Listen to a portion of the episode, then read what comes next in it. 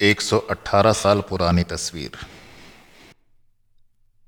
118 साल पुरानी तस्वीर है, मगर आज भी इसे गौर से देखने पर काँप जाते हैं लोग। पहली नज़र में ये एक सामान्य तस्वीर लगती है, जिसमें कुछ लड़कियाँ पोज देती नज़र आ रही हैं। मगर जो भी इसे गौर से देखता है, वो सन्न रह जाता है। आखिर ऐसा क्या है इस फ़ोटो में?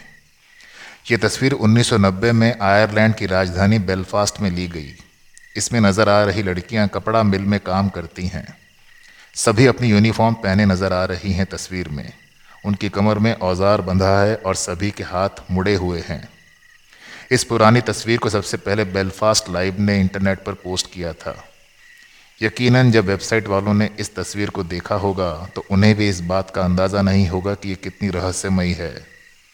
मगर लिंडा नाम की महिला ने तस्वीर पर जो कमेंट किया, उसने सभी को हैरान कर दिया। लिंडा ने दूसरी पंक्ति में दाएँ तरफ़ बैठी लड़की की ओर इशारा करते हुए लिखा, क्या किसी ने लड़की के कंधे पर रहस्यमयी हाथ पर गौर किया?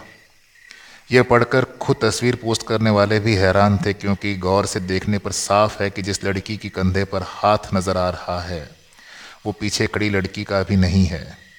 पीछे जो लड़की खड़ी है, उसके हाथ बंधे हुए हैं। कई मीडिया रिपोर्ट्स में इस बात की भी संभावना को खारिज किया गया है कि तस्वीर से छेड़छाड़ की गई है। ऐसा इसलिए क्योंकि जिस दौर में ये तस्वीर ली गई, उस दौरान तकनीकी इतनी एडवांस नहीं थी। तो फिर ये हाथ किसका है?